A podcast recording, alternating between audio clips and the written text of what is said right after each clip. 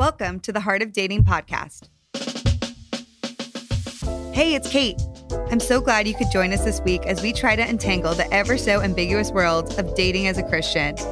Over here on Heart of Dating, we get real as we answer some tough questions and uncover transformative ways to approach Christian dating.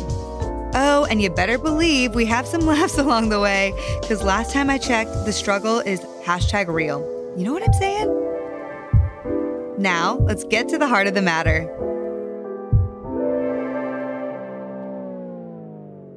Hey guys, what's up? It's your girl Kait here, and I am so excited that we have been doing this series because we have been getting the best feedback from you guys. I want to know though, Truly, if this is the, your first time tuning in or you haven't let us know what you thought about this season so far, would you let us know? Would you write a review here on iTunes or would you personally message us on Instagram or write us an email? That would mean a lot. We really take your feedback into consideration. We really want to hear how this has impacted you in a powerful way. So please, please, please let us know. Now, as a reminder, our vision for this season is to cover ambiguous hot topics for the population of Christian singles in the area of sexuality in an honest and godly way. JJ and I's primary mission is to debunk myths surrounding sex expectations and discovering a healthy, godly sexual ethic as a single, as we also address the roots of unhealthy sexual ethic or toxic sexual ethic and dive into nuanced topics like porn, lust, attraction, and newlywed sex, all from a biblical lens. So far, we have shared our sex story with you, which included both of our past and what we did previous to meeting one another to really heal from our past and what that looked like. Then we also talked about the nuanced conversations that JJ and I had in our engagement season leading up to getting married. And then we talked about how it actually went on our wedding night and during our honeymoon. And for those of you with a sexual past, I really want to encourage you to listen to that episode because we really talked about how it can be so redeeming. Sex in marriage, when you are in a safe and holy relationship, sex and marriage can be so healing and redeeming. So I want you to go back and listen to that episode because what we share in that story, in that episode, about our story is just so powerful and so healing. So, really, really, really go back and listen to that first episode. Last week, we spoke to Gary Thomas, who is a dear friend of ours and a best selling author of so many books, including The Sacred Search and Sacred Marriage. Both books are so good. And if you are single right now, you got to order The Sacred Search, okay? Now, Gary laid down and renewed a godly, shame free foundation of sex for us. For those of you that were brought up in purity culture like me, it is so important to do this healing work to really come back to what does God say about sex and how do we see sex in a healthy, godly way, free of shame. If we don't have a deep why, we're not going to stick to the boundaries that we're trying to set in singleness. So, this is so, so, so important. It should not be set based on a rule list of do this and don't do that. So, go take a listen to that episode. It is so, so, so good. Now, today we have a treat for you because our best friends in the entire world, Nika and Emeka Ehedebo, are coming to the show to share about their journey, okay? And it is so good. You guys, they both have wild stories from their past mixed with a lot of sexual pain and brokenness. And also, they have been on such a phenomenal journey of healing. And today we talked about the reality of sexual trauma and PTSD from sexual experiences in the past, which is a very real thing and a reality for so many people, including myself. And we also talked about that on your wedding night, sometimes sex is not even a reality, or sex, you may have sex, but it might not be this explosive fireworks, amazing, sexy, hot thing that you think it's going to be. Now, JJ and I did share our story related to sex on our wedding night, and it was so redeeming. However, that is not necessarily the case for every person. And we really wanted to highlight that sex in marriage isn't always this perfect fairy tale thing. Okay. It's definitely not. And so we really hope that you listen to this conversation today. It is so powerful.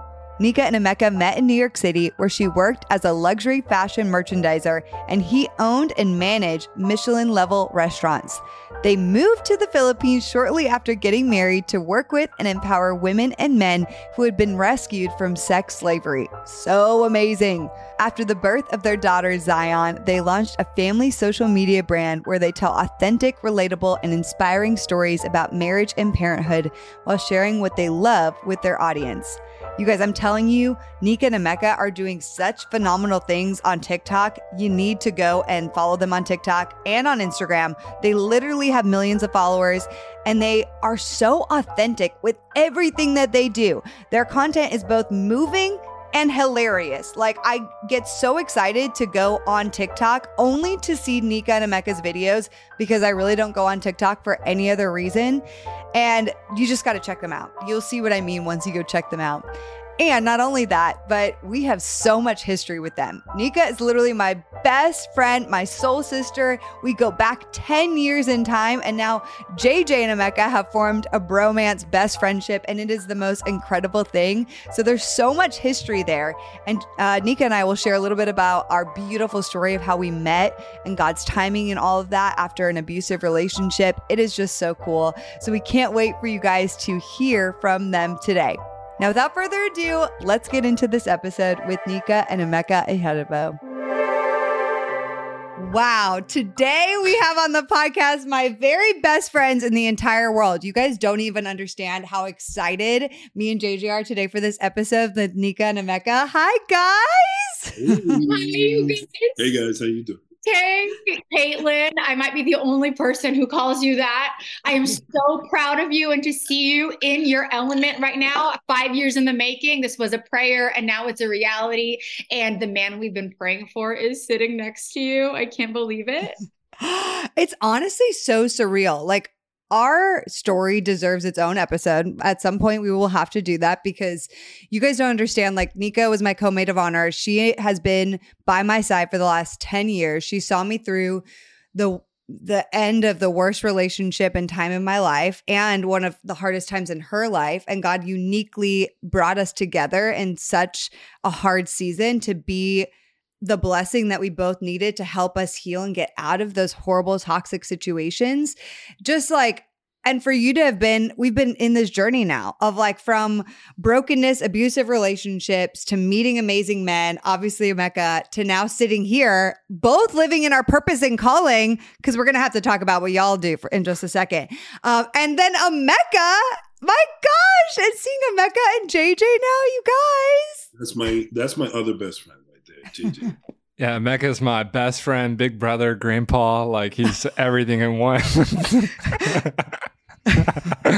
yeah, I'm I'm the Padawan. He's the master sensei. Aww. So it's been amazing, and yeah. we tell people all the time, like Nika and Emeka, like yeah, mm. we wouldn't be married if we didn't have them in our life. Yeah. We didn't we would not be here today if we didn't have the counsel and the support of you two yeah. in the relationship. And of course we'll never forget the first night we met. which was on Zoom. So we're in a full circle moment. Literally. Can you just say, just for a brief second, because people don't know our whole story? I can't even believe it. Like, there's so much that people don't know about our stories and how much like our best friendship and it's wild. I'm like you guys are just getting introduced to like my very my people right now which is so crazy but would you would you tell us just a little bit before we get into this amazing episode about the night that you guys met Emeka and like what you said and Emeka how you were in the background? I just need them to hear this because so it's so funny, funny. yeah we'll hear from Nika and Emeka's perspective. You know that that night there was well look i i, I think i'm going to be just i'm going to be slightly maybe overly honest. You know there was a guy that Kait was dating that seemed a little gayish not really sure what his situation was because he he loved so out out out, out loud right? Yeah. so there was questions right? And he was like a sensitive guy who's super, tapped into her super heart. sensitive right? Who's um, passionate? Is he well, you know, he? well, you know, and and and I don't want to play too much with with with the, the phraseology because, um, you know, it's it's it's a tough thing when men are categorized incorrectly because they mm-hmm. actually are sensitive. And JJ, you're one of the most sensitive men I've ever met, and mm. probably only second to me. All right, um, true. It's true. It's actually true. But that day was full of tough conversations. Yeah. Um, and I looked you in the eye and I, and I told you a few things that probably would have scared about 99% of men away. Um, and it was beautiful to watch you um, commit to this young lady with reckless abandon. Mm-hmm. And it's the only kind of abandon, it's the only kind of situation that God can infuse in a man. It's, it's not, you know, it's not something a man can mm-hmm. do and, and succeed. Um, many men have said, "Hey, I'll climb the, I'll, I'll climb, climb, Mount Everest," and then they lose their fingers, toes, and all the weirds. You know, um, you climbed the mountain, you conquered the mountain, but you recognize that you did it with a power that was not yours. Amen. Mm-hmm. And that's the beauty. That's the beauty of what God can do in a, in a man's life. And babe, I'd, love to hear a little bit about your take on on that day, what your perspective was. I was not having it. I pride myself on being the gatekeeper of Kait's heart, second to the Holy Spirit, uh-huh. and I've seen too many things. And I prayed to God before she met you, JJ, and I asked him, I, I, was on my knees. Every time she's had a heartbreak, I feel like part of my heart breaks too, because mm. I honestly feel like we're twins. I feel like we're twins in many ways. and I, I, asked God, I said, let this be the last one, the next one. Because Kait, your last breakup, you you said tearfully on the phone, I just want to rest. I'm tired. Mm-hmm. Like, you God, you're a God of miracles. Let let this be the last one. And so when she, I was one of the last that you introduced him to because yeah. you sure. And when I got the phone call, I was like totally ready to give JJ the biggest fight of his life. I mean, I came like a, you know, CIA detective, just like ready to go no mercy. And the last thing I said to JJ, you, we were planning. I, I was tasked with planning where to hide your body. So yeah, yeah. Hmm. not like we already made our mind up. We were like, we're gonna put him through fire because Kait, no one is good enough for Kait. And so when I first met you, I tried really hard to put on like my my poker face, and I was like, I, I'm gonna put you through the ringer. Like this is my like I, I'm my sister's keeper. So I'm I'm gonna really put you through a hard line of questioning. You're gonna have to go through a lot of family members. Kait is secretly you know, part Filipino because she's my family. my dad's a pastor. Um, are you ready for this? Because I'm going to put you through some hard stuff. And I'll never forget, JJ said to me with the most beautiful humility but strength, he said, Do your worst. I'm here to stay. Mm. And the rest was history. We didn't mean to become best friends on the first, first phone call, but we did. And love you, my father, who is Oh, you know, I my dad your wedding. Dr. Pastor Butch. Yeah, Daddy Diwa said, you know, the the morning of your wedding, I believe, or maybe no, there was the morning after your wedding with tears in his eyes. I don't even know if he's done that for Emeka or Marcus. No offense, honey. But he did say to me, he could barely say it. He was like choking back tears. He said, That's the son. Like, that's the son I've always wanted. Oh. Sorry, that's awkward for you, Emeka. Like, but See, that's, that's, the son. I'm the black son. Okay. Yeah. he's got both. he's got both. He's got Italian. He's got Nigerian. He's got. Uh, and one last thing. One last thing. We have a lot of history, guys. So try to keep up. There's a lot of stuff we're trying to jam into this this one podcast. But I did say to Kait, if you mess this up, we're taking him and you're out. I specifically remember that. I was like, okay, noted, noted. I'm being replaced. I would happily accept that bargain too, because I love the Diwa family and Papa Diwa, Nika's dad. It re- I feel the same way. He really is the father that I wish I had here on earth, and mm. I do think I'm just so grateful that he was Kait's spiritual father for so long, mm. and it's just so funny. The story between you two, Nika and Kait, has just been wrapped in God's narrative. Yeah. It's had his penmanship all over it.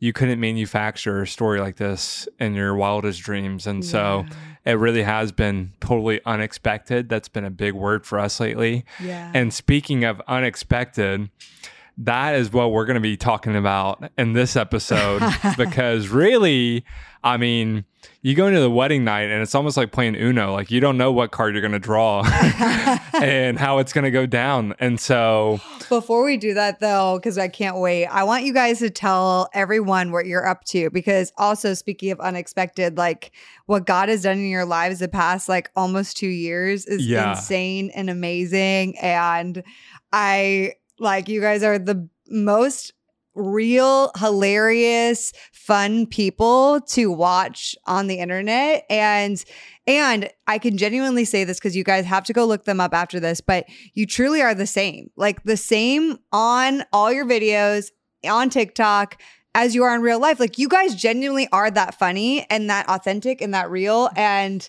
I just love it. I love, and I also, I love how God has we woven your story where that is now what you guys are doing. Like it is just so amazing. So tell tell everybody what you do really quick. yeah, we're digital storytellers online on Instagram and on TikTok and we it started as a platform for me to talk about my postpartum depression mm-hmm. and how we almost got divorced after we yeah. had our first baby because we were not equipped in the ways that we are today. And so we're so grateful for a platform to be really honest and silly and to promote this amazing platform, Heart of dating. Everyone always gets so excited. There's a significant portion of my DMs that say, You know, Kait Tomlin. I'm like, I know too much about Kait. like, I know everything about her. I know all the things. We knew Kait Tomlin when she was platinum blonde and fur coats. Yeah, exactly. That's the Kait Tomlin we knew. Well, they say fashion is cyclical, so we'll just have to see when that comes back. Oh, JJ's hoping for it. Okay. Well, and for Nika and Emeka, I think what I love about what you guys do, it's the definition of what God has given you to steward mm. to his glory and his purpose, yeah. whatever it looks like. And what Nika and Emeka won't say is they have a massive, massive following. Mm-hmm. And if this is how God works in 2022, 2023, where Christian couples who walk in wisdom and purpose, who have millions of followers now on the internet, and that's how he gets to speak about his story mm-hmm. and that, that's how he gets to exemplify what coveted marriage looks like what a husband who loves and support and yeah. cherishes his wife looks like half the time i'm laughing and crying at your videos because they're funny and the other time i'm just crying and i'm challenged because i just see the way that Emeka loves his bride, and it's so foreign mm. to the mm. cultural eye. Yeah. It is a an enigma the way he cherishes and asks questions and how Nika's feelings and emotions are never too much. And that is from a Christian lens where that's like my standard. Imagine that times 10 for a cultural standard that's never even seen that yeah, exemplified in exactly, a marriage. Dude. And so they're doing that on TikTok, on Instagram. Give them a follow and you will not regret it. It's so it'll be the best part of your days. Okay. I know. You're the highest in my algorithm. Every time I get on my phone and you post something new, I'm like, it like always shows up and I love it. Sir, you're the number right, one on everything. It's always whenever you post, I'm the first one who sees it. Um, you know, it's funny because for anyone who does follow us, you should see where we started. Okay. Uh, yes. Don't be deceived. And I guess we'll get into that. Yeah, exactly. Because it takes a lot of work to where, like, even in the dynamics that you guys are now showcasing, even in your marriage and your relationship and being parents. So, okay, today we're talking about the truth about sex on your wedding night. And because a lot of people have, especially Christians, okay, um, Christians who specifically have waited to have sex till marriage, there is this like a lot of people's mentality is like I've waited and therefore um, on my wedding night it's going to be so sexy and so wild and so amazing and so connected and like immediately the switch will turn on and I will just everything will flow and be awesome. And the reality is sometimes okay sometimes it happens like that sometimes. But a lot of times and a lot of stories are not like that. And especially for women, I think that have been abused and men who have been abused as well. Or for or for women or men who've been deeply indoctrinated in the purity culture and a lot of shame, a lot of times sex in the beginning is not wild and amazing or even enjoyable at all. And there can be a lot of fear and there can be a lot of shame. And so we're going to talk about all that. I know you got your guys' story and it's just so encouraging. And so I want to start by setting the stage and here first, I want to hear about what it was like on your wedding night. But before that, I want to know like, what were the expectations you both had, like individually or even together, about sex on your wedding night? I love to tell the story, Kait. You probably know which one I'm going to tell because I feel like it just sums up everything in a really short anecdote. So, I had been in six years of abusive relationships, all kinds of abuse on the entire spectrum before I met my husband. So, he was my first healthy relationship, right? Mm-hmm. So, I didn't know how to receive love that is pure and kind and unconditional and selfless.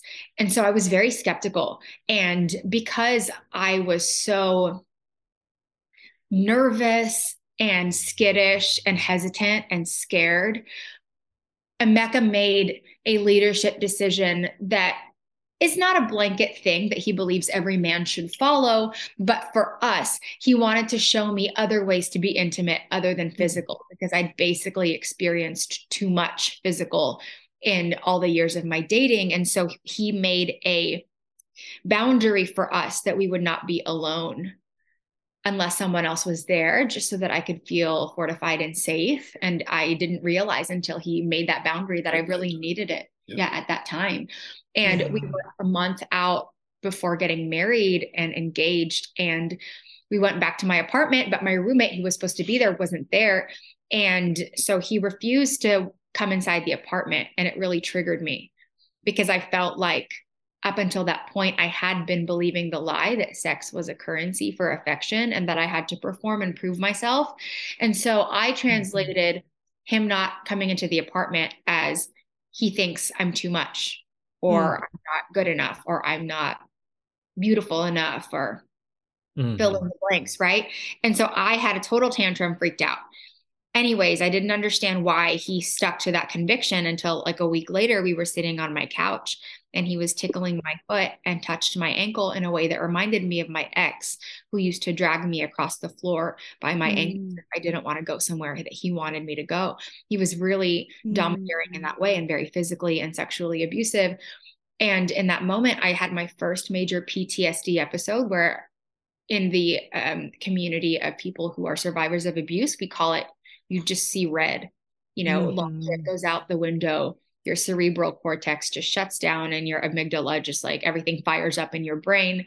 And in that moment, it was my ex in front of me, not my loving, kind, steadfast, faithful fiance. And I hit Emeka mm-hmm. thinking he was my ex really hard. And it was humiliating. And I remember I gave back the ring and I said, I get it. I'm too broken. Please just leave. I'm so embarrassed. And he said to me, he picked me up off the floor and gave me back my mm. ring and said to me, if for the rest of our life, all we can do is just hold hands, I choose you over and over again. And so that really set the stage mm. for my expectations going into the honeymoon, as you can imagine, if even being touched on the ankle was very triggering for me. You can wow. imagine the fear that was in my body and in my heart, and just all the feelings of inadequacy that I brought with me into that honeymoon space. You can only imagine. Yeah. So I feel like that kind of sets the stage. Yeah. Wow. Well, um, from that telling, I, I sound pretty cool, actually. Like yeah, you do. You sound like a Marvel character. But the, but the reality of the fact is, um, no less a scoundrel than than the worst of them. In truth, you know, I, have had a, a, really conflicted and tumultuous past, and um, mm-hmm. so much so that even before I met Neeks, I got to a crossroad where, you know, I had to choose life or death, and it wasn't death. Um, in a way where you know you die and you get to come back and do it all over again it was it was a it was just a profound finality that the Lord sort of presented, and it mm-hmm. wasn't a punishment, it wasn't a threat. The Lord was like, "This is the way you've been living your life," um, and He kind of showed me who I was in totality, in in you know the full the full um, full force of it. Um, and it was so so powerful because mm-hmm. there was only one thread one thread left. Um, and that thread i had to hold on to. Um, and that thread was all of it and it was everything.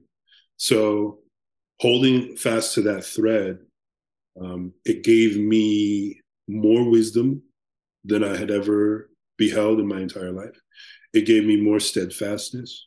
It gave me more grace um, so I was in my, I was in the Word every day, mm-hmm. and the Lord just began to lead me and yeah. lead me and lead me. So even as she tells the stories, it wasn't my wisdom; it was that thread that I was Amen. holding on to, and that thread began to shape and mold me uh, and turn me into a person that I didn't even recognize. Mm.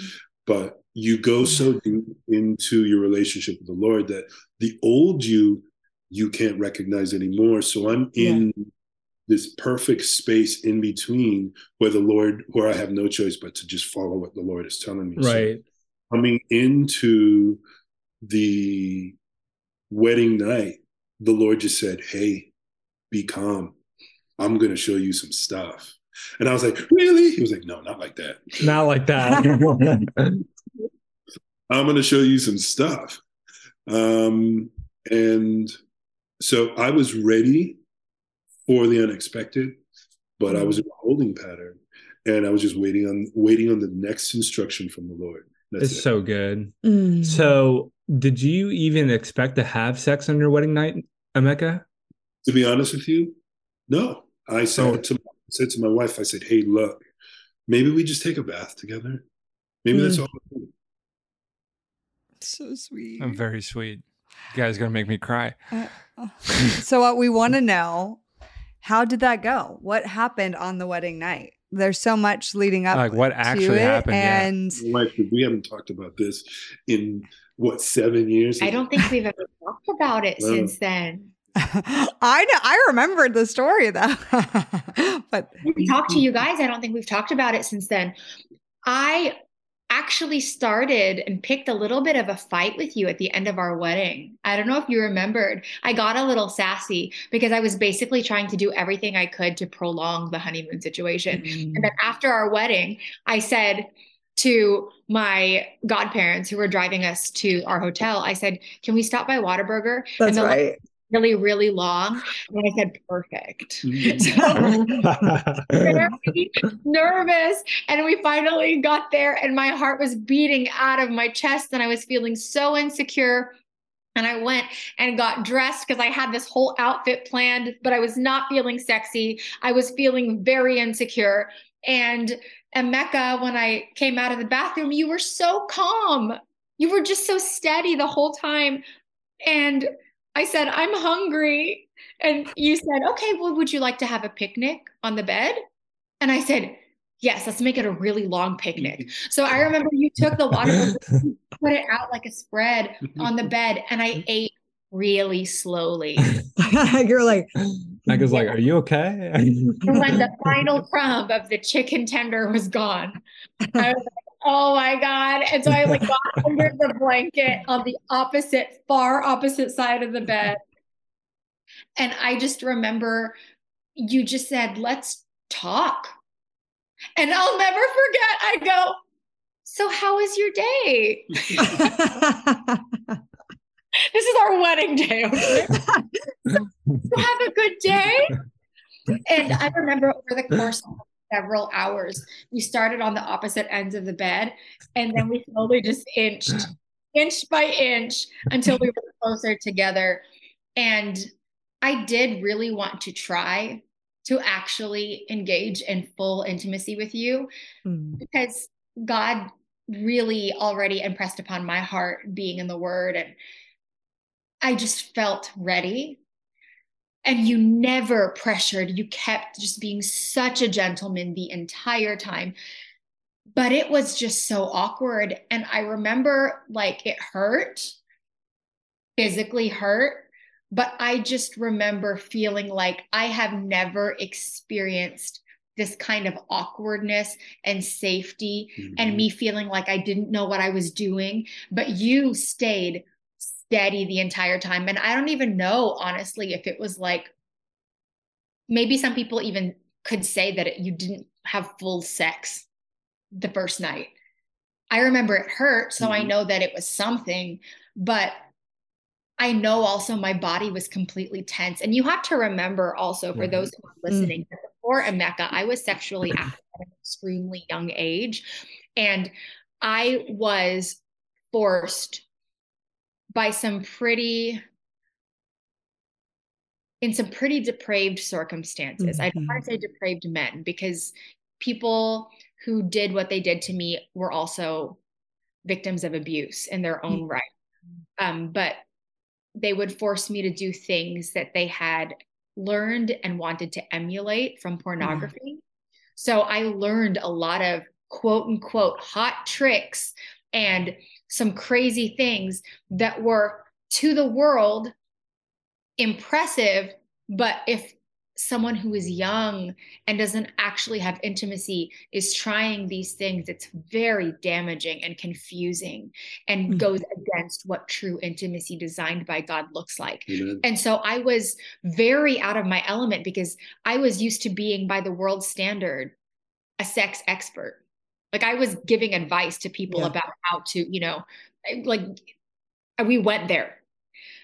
And now I'm realizing, oh my gosh, nakedness is not the same thing as vulnerability. Mm. Oh my gosh. And in that space, I was completely inexperienced. Mm. So good. Wow. Yeah, what about I'm so curious about so what your I don't remember actually hearing this from your side of the story. So I'm nervous, but well, let's go. I, I, I recall the um the picnic. It was divine. to, be, to be honest with you, I didn't notice the time. Every moment with you was was a joyful eternity that I could have just I could have stayed there forever. Um, and the mm. conversation was extraordinary, and the cadence that we were moving, I was like, "Ooh, what's she up to? Is she coming up?" Because no joke, my love, I was, you know, there's so much, there's so much in a wedding that is miraculous. Um, I'm, I still don't know how I paid for it all. we had an extraordinary suite. Like that suite was sweet, and I'm looking at this. I'm looking at this extraordinary room. This this like penthouse room that we had, and I was like, how did I? How did God? How did you do all of this?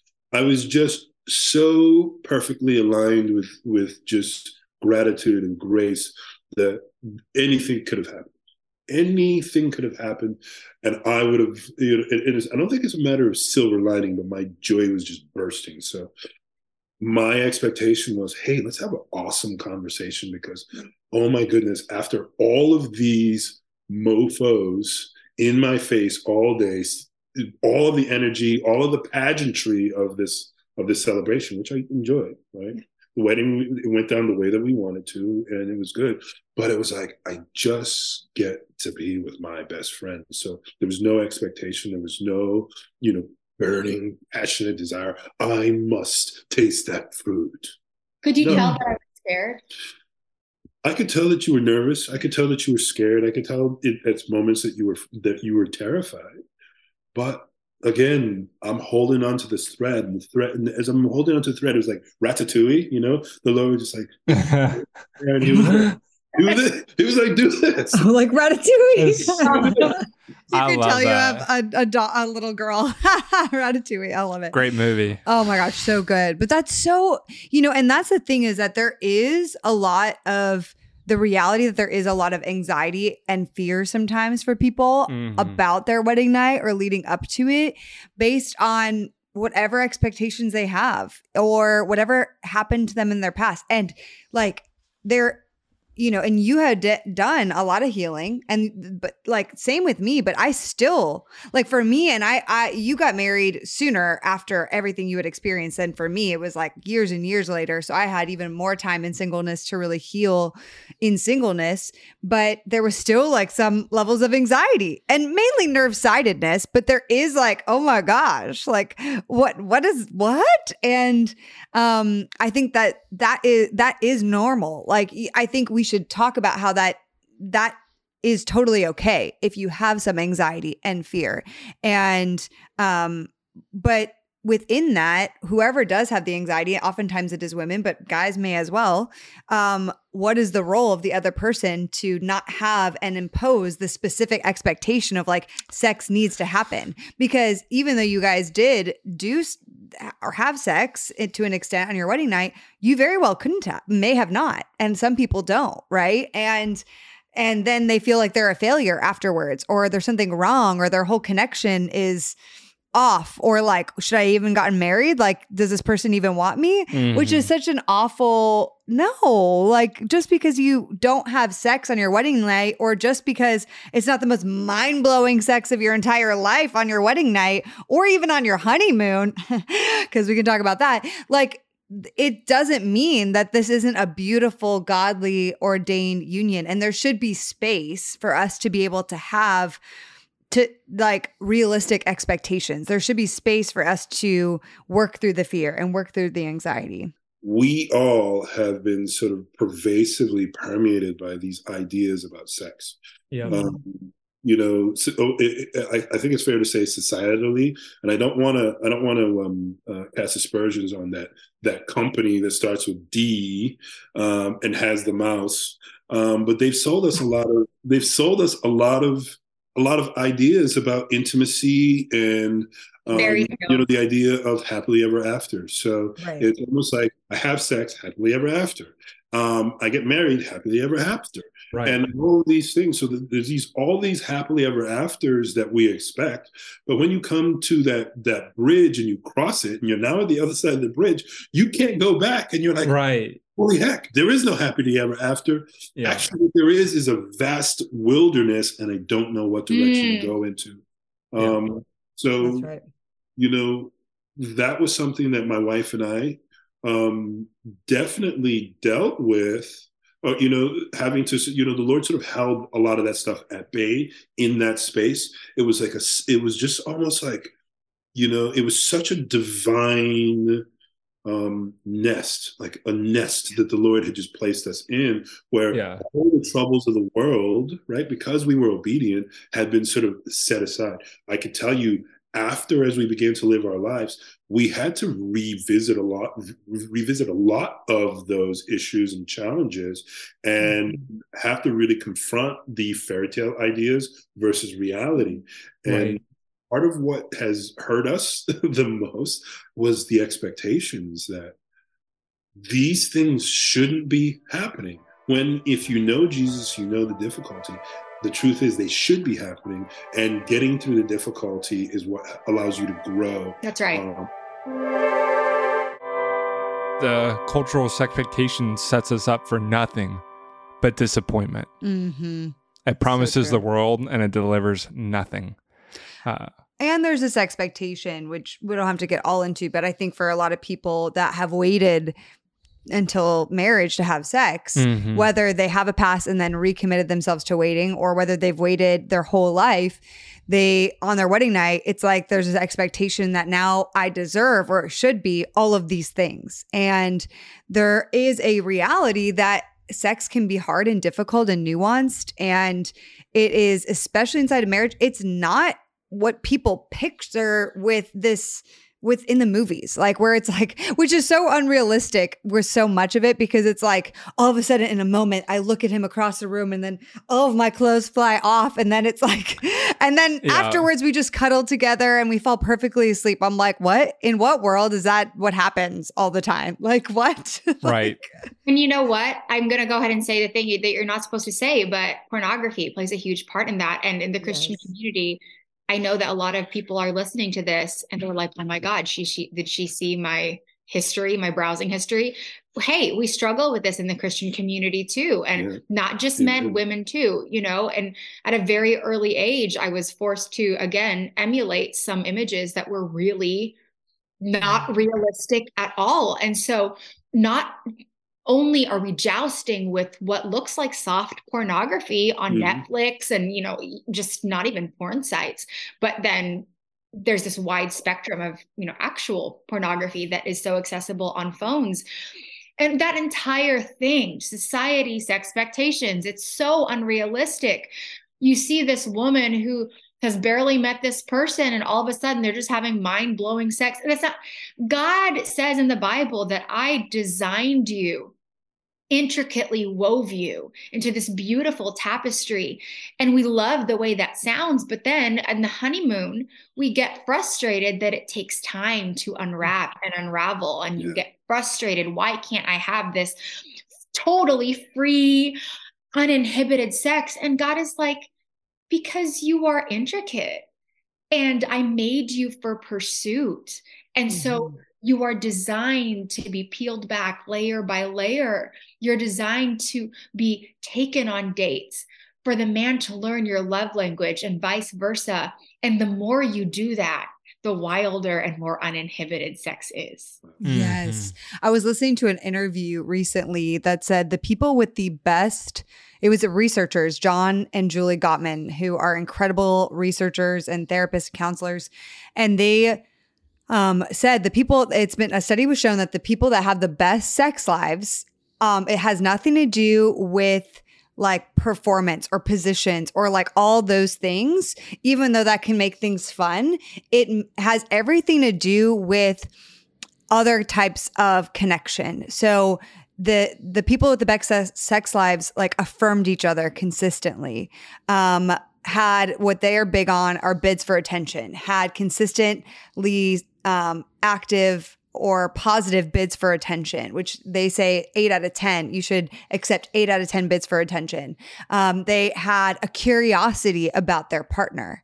And so those three things, just even those appreciation and affirmation, bids for attention, and um, what was the last one? Curiosity, those were more of a predictor for healthy sex life than anything else for in couples. And it, it was like, it's these couples were like, yeah, I mean, and it was like they could be having quote unquote vanilla sex. Okay, I'm saying vanilla, but like basic. But for them, it was like so connected. It doesn't have to be necessarily all of this Isn't that crazy amazing? stuff. And I heard that, and that's based on research. And I was like, oh my gosh, we are wired to be pursued. Mm-hmm. Like that's how God wired us. And so within that, I want to just transition for a moment to talk about uh, PTSD in women specifically um, in this narrative in the church um, that women they have to sit through sex because it's the duty of them as a woman to do this for the man. I need to please my husband. I have to have sex with him. I don't enjoy it at all. But as soon as he looks at me and he wants it, all right, I got to do it. And there's so many women that have, especially in your case, like in my case, past abuse, that this is just reinforcing a past narrative of abuse. Like I have to do whatever he wants whenever he wants it. And also there's so many nuanced layers that also like that sex is only meant for male pleasure, which is also completely skewed. So I'd love to just hear your guys' thoughts on on this because it is a narrative that many women believe like, oh, I'm not going to enjoy this and I just have to do this because it's going to satisfy the man. Mm-hmm. Yes, absolutely. Can I start this one? And I'd love to bounce it off to you, babe.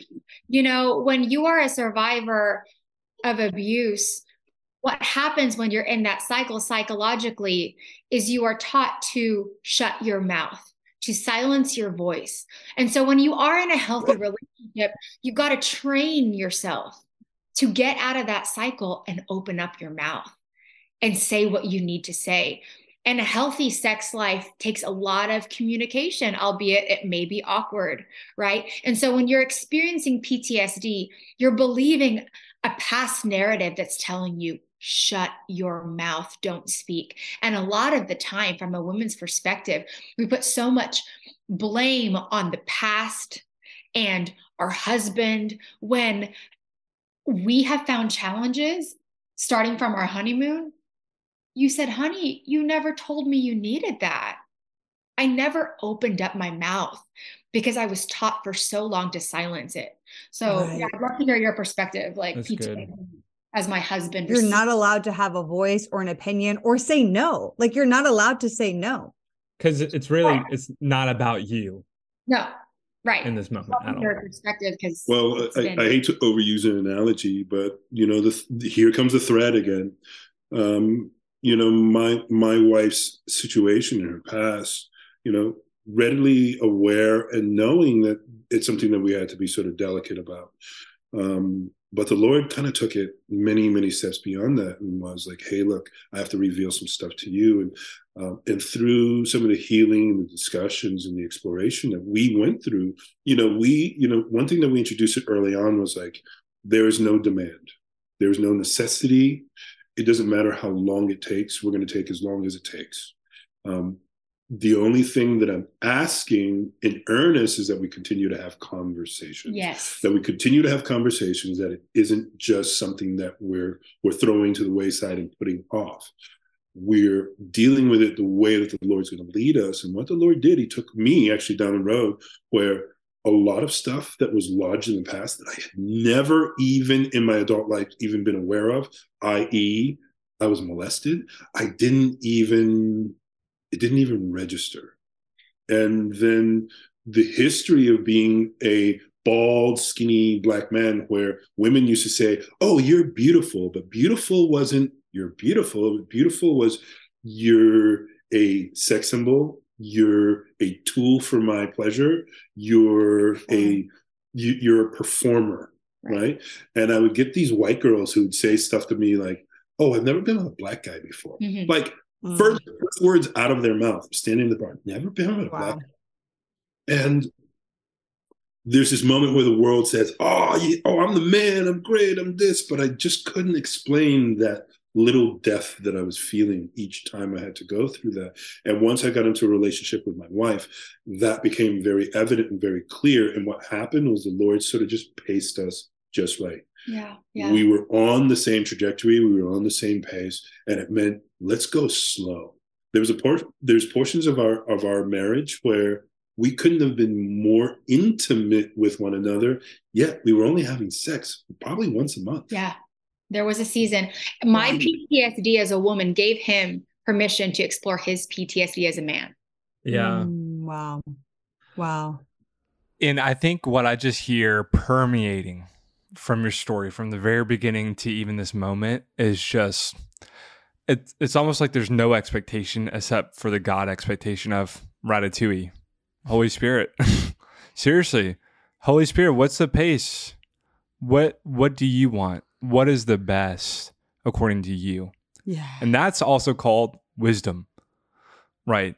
That's called wisdom of just leaning on the Ratatouille and guidance. And it's almost like if we had to sum up your story, the best expectation for your wedding night and intimacy is no expectation.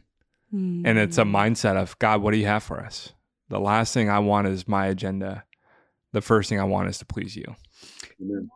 Can I ask you guys one more question on this topic? Because it's just coming up. But I know, and I know the intimacy uh, or the intimate details of your story because they're got you guys are my best friends, right? So um, I'm just remembering, and I, I've just walked with you guys on this journey, especially uniques, and so I think there are many people listening that are like, maybe even people married, or people are like, I have some abuse in my past, and I'm nervous about how long it may take me to actually enjoy sex or connection with my spouse. Um, I, I don't know if you want to speak into that or normalize some of that because I think there is like it's a there's a permission to say it's okay if it takes time.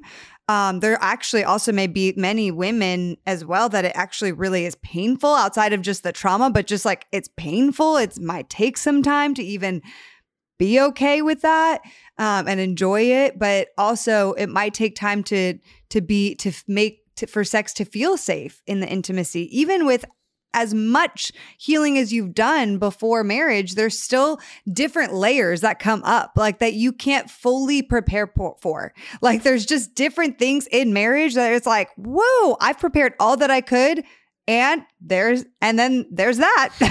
And what about this? And oh didn't see that one there you know? And so there's new things that potentially will need more healing i love how tim keller says i've been married to seven different women and they've all been my wife yes that's true for your sex life too when i say that i i mean there was honeymoon nika there was nika who was pregnant and then there was nika postpartum who was struggling with depression and just hormones were not permitting any sex to happen. And mm-hmm. then there's the Nika now who has been married for seven years with her husband for nine years, who last night got into a fight over sex with her husband because for the first time I'm feeling liberated and my sex drive has gone up. And sometimes he's tired and wants to rest. And I felt rejected. Yeah. So that was a new layer that we had never experienced before. Usually it's, honey, I'm so sorry that I can't give you sex more frequently. And now it's like, you're saying no. no. So I say all that to say, my loves, it's a journey. It's a journey. Yeah. You are going to be different today than you were on your honeymoon night. And you got to give yourself and your spouse permission to let sanctification do its thing in all aspects, including your intimate life. Mm-hmm. That was mm-hmm. we got in a huge yeah. argument, and and that lasted till 3 a.m. And we're so grateful to follow up on sex. Yeah. Well, I'd like to say Tim Keller had seven uh, women that he was married to, and I've had 50 and counting. So like every three months. about virgin. You know, the truth of the matter is there's too many layers to count. Mm-hmm. Um, but all are accounted for. Amen. Um, and can only be accounted for if you're plugging into the source. Now, yes. um, we're in a new place where you know uh, uh, well I, I, just wanted you to sort of bounce back to you know the world you know there's there's a, a, a popular school of thought that says you know uh, human beings are not created created for monogamy because monogamy can just be too boring uh, what um, there's nothing boring about where we are we've been we've been seven years eight years nine years in in the making and the excitement is literally just beginning yes, to is. burst at a level level that is like you, it's unbridled and it's yeah. beautiful and we're so excited to see what is next and what god is doing next our communication is getting stronger and stronger uh, yet we stumble and we fall and we skin yeah. our knee figuratively and um, you know and then add to it there's anatomical challenges yeah. you know yeah when you don't have sex for a little while oh my goodness there might be some some bleeding or some pain and you know so you have to traverse those things and it's like hey look this rubik's cube of sex can never get all the colors just right unless you're you're you're going to the source and we continue to go back to the source and that that um, um, difficulty, that challenge that we had last night that lasted till 3 a.m. Mm-hmm. You know, what the, what my my natural spirit said, you know, talk about the way you're hurt and talk about this and talk about that. But holding on to that thread said, hey, grab a hold of her feet and massage her feet mm-hmm. sit there tell her that she's loved and that there's nothing no challenge that can that can confront you that we're not going to get through and i'm happy to wait as long as it takes and the moment that i submitted to that right back on frequency right back mm-hmm. you know ratatouille's back on my head and he said hey you're not getting it tonight but there's a night soon that you know that's going to curl those those toes up Amen. Amen. Right. And yeah. I want I want to say one thing. I think that that Christians on their honeymoon night, if we focused more on learning how to laugh in the bedroom, just yeah. learn laugh, not take each other so seriously, but give each other space, learn how to laugh instead of focusing so much on being sexy. That's actually the best way to go about it. Yeah. Yes. I love it. That's so true. It is true. We have to learn to laugh. And part of it is going to be awkward and it's going to be like, uh, hey. That's part of the there's a Instagram account called Christians Who Curse Sometimes. and their latest theme lately is uh like Christian men on their honeymoon night and they just talk about they use river monsters, uh the history TV show and it's pretty funny That's and it's so very funny. much centered on just laughing about it instead of uh, you know, the awkward other version of incredibly serious and trying to be sexy. So, okay, so here's what I would say. What's very clear is in your story, your testimony, God has just woven so many lessons, mm-hmm. and that's a testimony to be shared. And that's the platform that you guys have been given to steward. Now, that being said, because I know you guys probably wouldn't change anything per se. However, let me throw a hypothetical out there, okay? you guys just wrapped up your Whataburger feast. You're sitting there, locking eyes, kind of starting to think about what's coming. And you have to say, one second, one second. You go outside real quick and you have you today right there. And you can give yourself one piece of advice. You can go back in time right before you know the feast of the feast and you give yourself one piece of advice for marriage about sex, what would you guys go back and tell yourself? What I would say to myself is he means it when he says he's not going anywhere. Mm. That that's a big thing I needed to know, and it was attached to everything else, which is funny because actually, as I said that, I realized full circle that that is when I knew you, JJ, were the man for Kait. Is when mm. you said, "Do your worst. I'm here to stay."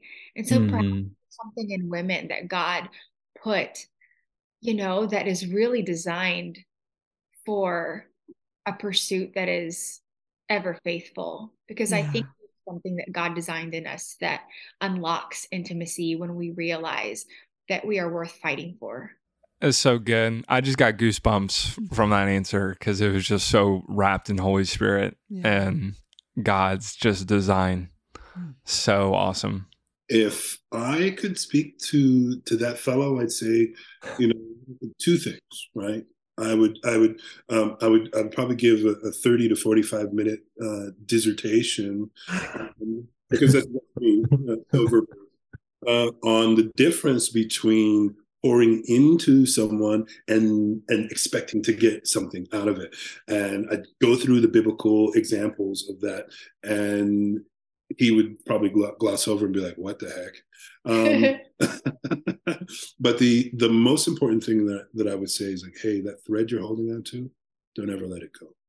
Wow. Amen. You guys, we could literally talk for a whole nother hour on this whole subject and our stories and so many details. But I think what you guys shared today both gives people permission to still be in process of healing especially as they enter into marriage. And honestly it's like the theme of the unexpected. It's like just be prepared for god to do the unexpected and it doesn't have to be a bad thing.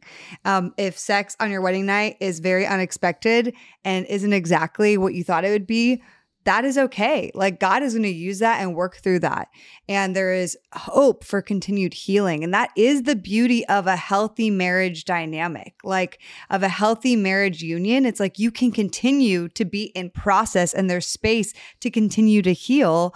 Um, throughout your entire journey. That's what it should be. Mm-hmm. And so I just feel like today you guys gave people so much permission to ah, breathe when it comes to their wedding night. You know, it's like, man, I don't have to have, I don't have to maybe be so locked into all this fear and anxiety of what it should be. So, if you are ma- getting married, I hope that both of you guys listen to this episode. I think it would be really, really good for you to pass this along to your fiance.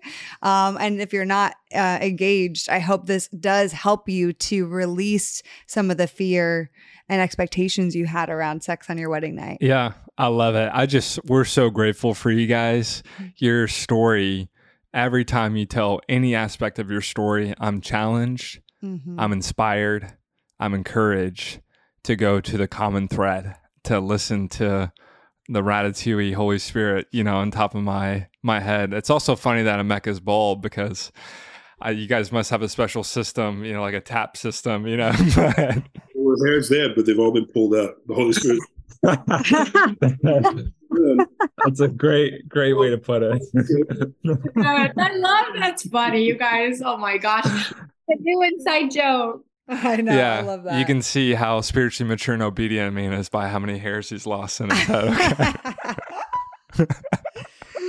we love you guys so much. Thank you for sharing your story today and for being so honest and vulnerable about all sorts of details, even details that you guys haven't shared or even with each other, uh-huh. you know, from the very beginning. Well, it's a joy. It's anytime, anytime. I feel like this is just our conversations, except like every day. this was being recorded. Honestly, I this is just what we do. Yeah. Well, um, we love the unexpected, and God always writes a better story that we could always, you know, or it could ever manufacture on our own. Mm-hmm. And that is the friendship between us, the bond that we hold, that we just have nothing but gratitude for. We have yes. no we have no response other than just to praise the Lord for a relationship like this. Yes, There's just amen. no other posture we can take yeah. except just true humility and gratefulness. So. Yeah. Well, we also, love you guys. plug for Godly Community, you guys. We literally could not have made it without this couple, and there's so much more to that story. We'll have to maybe have you guys on again, but there, it's so important to have Godly Community like this in your life yep. and in relationships. So we love you guys. Hey, if you're listening, you have to go right now and check out Nika and Emeka. Go to Nika Diwa on Instagram and TikTok, and you'll see what I mean. Be prepared to laugh till you cry and actually maybe cry from so many of the amazing, fun, and sweet videos that they have going on. It's definitely one of those profiles that, like, you go and check out a video from Explorer somebody sent you, and then you're just scrolling for five minutes. I know, like 10 minutes. We love you guys. More. The Heart of Dating podcast is created by Kait Warman. It is a part of the Converge Podcast Network. Our incredible editor is the one and only Scott Caro. Our theme music was developed by the amazing Christian Ledoux. If this is your first time listening to the podcast, or if you've never written us a review or ranked us on iTunes, we'd encourage you to do so because it helps us so much to get this podcast into more people's ears. We launch our podcast each and every week on Wednesdays, so we'll see you next week.